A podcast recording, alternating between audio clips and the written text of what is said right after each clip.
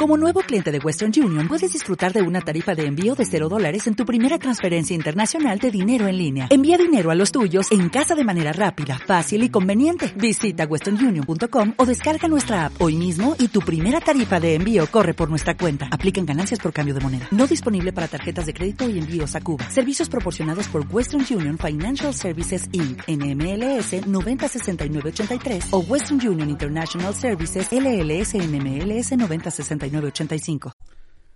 Muy buenas, ¿qué tal? Me llamo Raúl, soy un murciano encabronado y cuando yo me encabrono y me enfado con alguien es de verdad.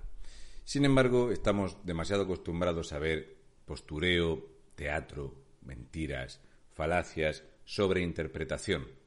Sí, este elenco de gobierno, de ministros, esta piara que tenemos al frente del gobierno, hacen gobierno y oposición. Hacen pancarteo y a la vez hacen las propuestas de gobierno. Es complicado de explicar.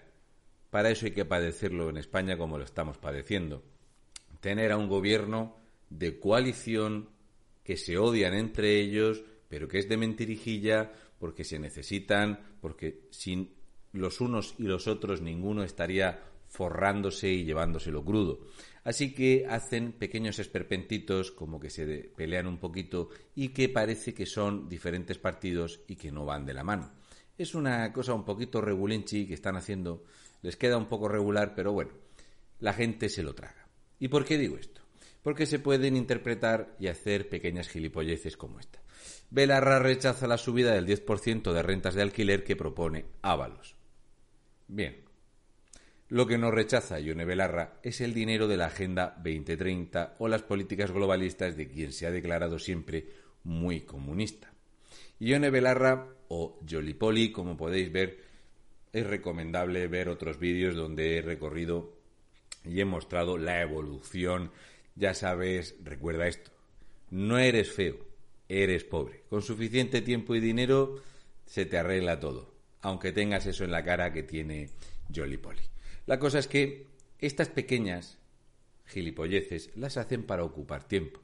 Demasiados ministros, demasiados cargos, demasiados enchufes. Enchufes. ¿De qué no discute el gobierno, por ejemplo? Pues el gobierno no discute de los enchufes, de las mamandurrias. Sí, Duro Felguera pagó 12.000 euros al mes a la firma de Pepe Blanco, José Blanco, Pepiño Blanco, mientras negociaba con la SEPI. La multinacional asturiana logró 120 millones del Fondo de Apoyo a la Solvencia de las Empresas de la SEPI el mismo día que la aerolínea Plus Ultra. No sé si sabréis que los lobbies, en este caso el lobby de Pepiño Blanco, ha sido declarado no apto y que es un lobby que no cumple ningún requisito para tener acceso a los europarlamentarios. Sí, ese donde hay también exministros del Partido Popular. Pepiño Blanco, otro que tiene como yo el bachiller, pero que ganaba mucho dinero con las gasolineras, le gustaban las maletas de perras. De esto no discute el Partido Socialista y Podemos. Aquí se callan. Shh. Y sobre todo no te metas en nada donde haya chiringuitos de sindicatos ladrones de mierda con el mundo minero. Ahí solo hay socialismo que te crió y mucho robar. Mucho robar, que eso lo toman muy bien los sindicatos mineros. Tampoco discuten mucho a este respecto. Bien, sabemos perfectamente que el 60% del precio de la electricidad es cosa política, pues el pasado sábado se batió el récord, 94,23 euros el megavatio. Si bien en la ola de frío y la mayor nevada y todo lo que pasó con la tormenta Filomena, el precio se quedó en 80,66 euros. También es cierto que nunca se suele batir el récord de precio en fin de semana, porque siempre se suele batir el récord de precio cuando está la industria trabajando a tope, que es entre semana. Pero esta vez, gracias a este gobierno socialista, no hemos tenido que esperar a tanto. Así que eso no es todo. El precio va a seguir peor. La subida de la energía provocará un sobrecoste de 505 euros anuales. Si bien es cierto que la electricidad se ha disparado, también el recibo del gas y, por supuesto, de los combustibles. Y esto nos va a pasar factura en el bolsillo. Pero no os preocupéis porque aquí no van a salir los pensionistas a manifestarse. Aunque te congelen la pensión y la vida sea más cara y te suban los impuestos. No, hay que salir a manifestarse si te la suben poco la pensión. Todo depende de que te convoque la izquierda, te ponga los autobuses y te saque a la calle. Sí, también es cierto que se va a poner la cosa muy interesante del recibo eléctrico, ya que se prevé que para 2022 suba un 50% el precio. O sea, ese megavatio hora que se va a meter en 145 euros. No pasa nada, salimos más fuerte, no dejamos a nadie atrás. Son políticas sociales. El recibo del gas se une al eléctrico y sube un 4% para los consumidores. Os voy a decir una cosa, llegado a este punto. Argelia la va a liar parda con Marruecos y va a afectar directamente a España el precio del gas. Pero no os preocupéis, la situación de España es de absoluta debilidad en ese mercado. Porque así nos lo ha puesto Brahim Gali y porque así somos con este gobierno de mierda. Otras medidas por las cuales no va a discutir el PSOE y no va a discutir Podemos, ¿cómo va a ser eso posible?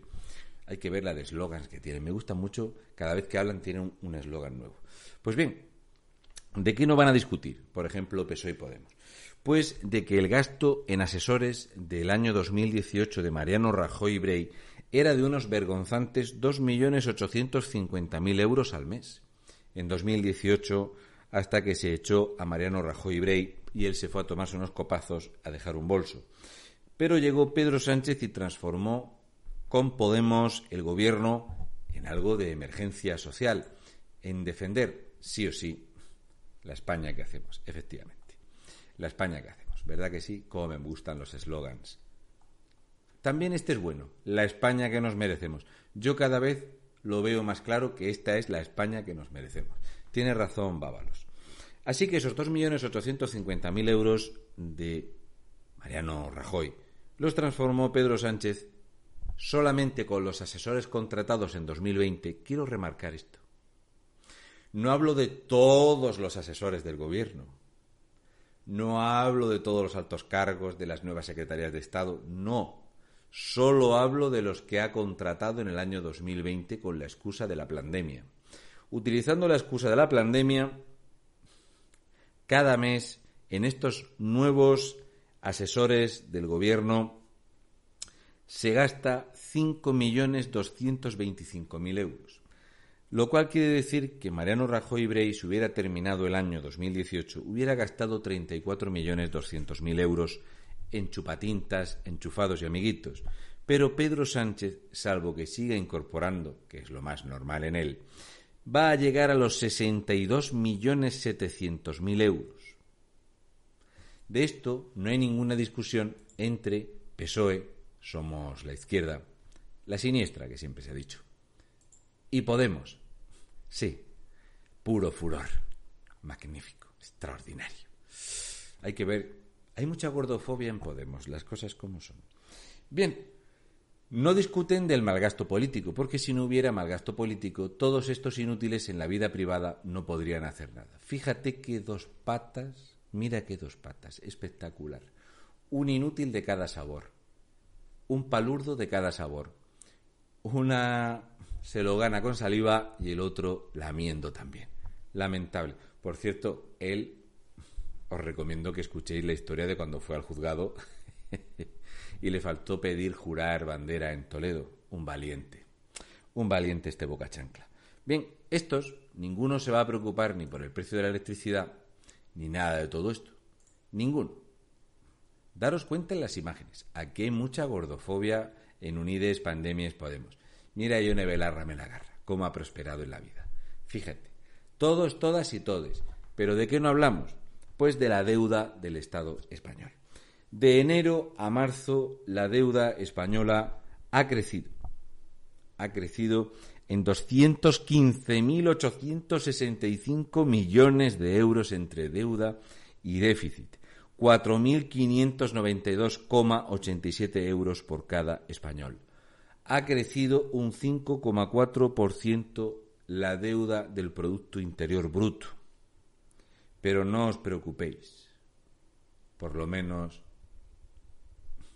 nos gobiernan unos absolutos imbéciles, unos golfos y unos ladrones, que al final, si no fuese por lo que nos roban, ¿de qué iban a vivir estos gandules de mierda? ¿Qué iban a aportar a la sociedad? Cada vez creo más que tenemos lo que merecemos como país, porque hay gente que defiende esta absoluta imbecilidad y este elenco de inútiles incomparable que tenemos en el gobierno. Daros cuenta hasta qué punto es enorme y sangrante el disparate económico que hasta Neutral ha tenido que reconocer los datos del disparate de los cargos eventuales y de los enchufados del Partido Socialista de Pedro Sánchez. ¿Cómo estará la cosa? Un saludo y mucha fuerza, españoles de bien. Y un besi de fresi.